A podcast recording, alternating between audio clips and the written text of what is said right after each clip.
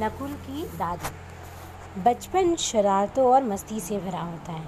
बच्चों की शैतानियाँ कभी कभी दूसरों को परेशानी में भी डाल देती हैं, पर बच्चे भूले होते हैं। अपनी गलती का एहसास होने पर वे भावुक भी हो जाते हैं। ऐसे ही एक शैतान बच्चे की कहानी मैं आपको सुनाने जा रही हूँ, जिसका नाम नकुल था। वह बहुत शैतान बच्चा था और उसकी शैतानियों मतलब उसकी शरारतों से उसकी दादी बहुत परेशान रहती थी। हमेशा उसके पीछे उसकी दादी को भागना पड़ता था। लेकिन नकुल सबसे ज़्यादा प्यार भी अपनी दादी से करता था। एक दिन नकुल के मम्मी पापा को दिन भर के लिए घर से बाहर जाना था और नकुल को घर में दादी के साथ रहना था। जाने से पहले मम्मी पापा ने नकुल को समझाया भी था कि दादी का कहना मानना, शरारतें नहीं करना, उस समय तो नकुल ने हाँ कर दी। लेकिन जैसे ही उसके मम्मी पापा घर के बाहर गए वैसे ही वह अपने दोस्तों के साथ खेलने बाहर चला गया।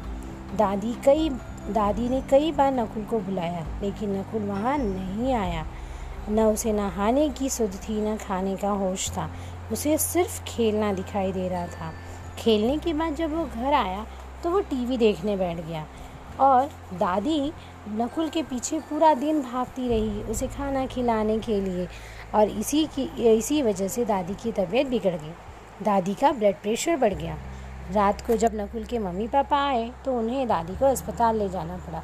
इतनी ज़्यादा तबीयत दादी की ख़राब हो गई। और ये सब किसकी वजह से हुआ? नकुल की वजह से। नकुल के पीछे भागते रहने की वजह से। नकुल को दादी ने सोचा खाना खिला दे, लेकिन नकुल अपनी शरारतों में वैसे था। और नकुल के मम्मी पापा दादी को अस्पताल में भर्ती कराने के बाद वे वहीं पर रह गए। दूसरे दिन नकुल के स्कूल में ग्रैंड पेरेंट्स डे मनाया जा रहा था। नकुल ने भी कार्यक्रम में भाग लिया था। सभी बच्चों के दादा, दादी, नाना, नानी वहाँ आए थे।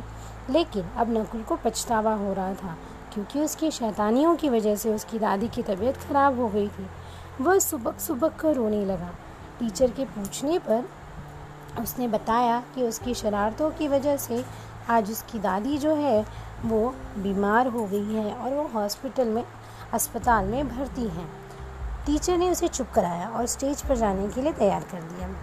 कार्यक्रम शुरू होने पर नकुल स्टेज पर तो आ गया, पर उसे कहीं ना कहीं एक गम था कि उसकी दादी उसका ये कार्यक्रम नहीं देख पाई। लेकिन जैसे ही वह स्टेज पर आया, उसने देखा कि पहली लाइन में मम्मी पापा के साथ दादी बैठी है।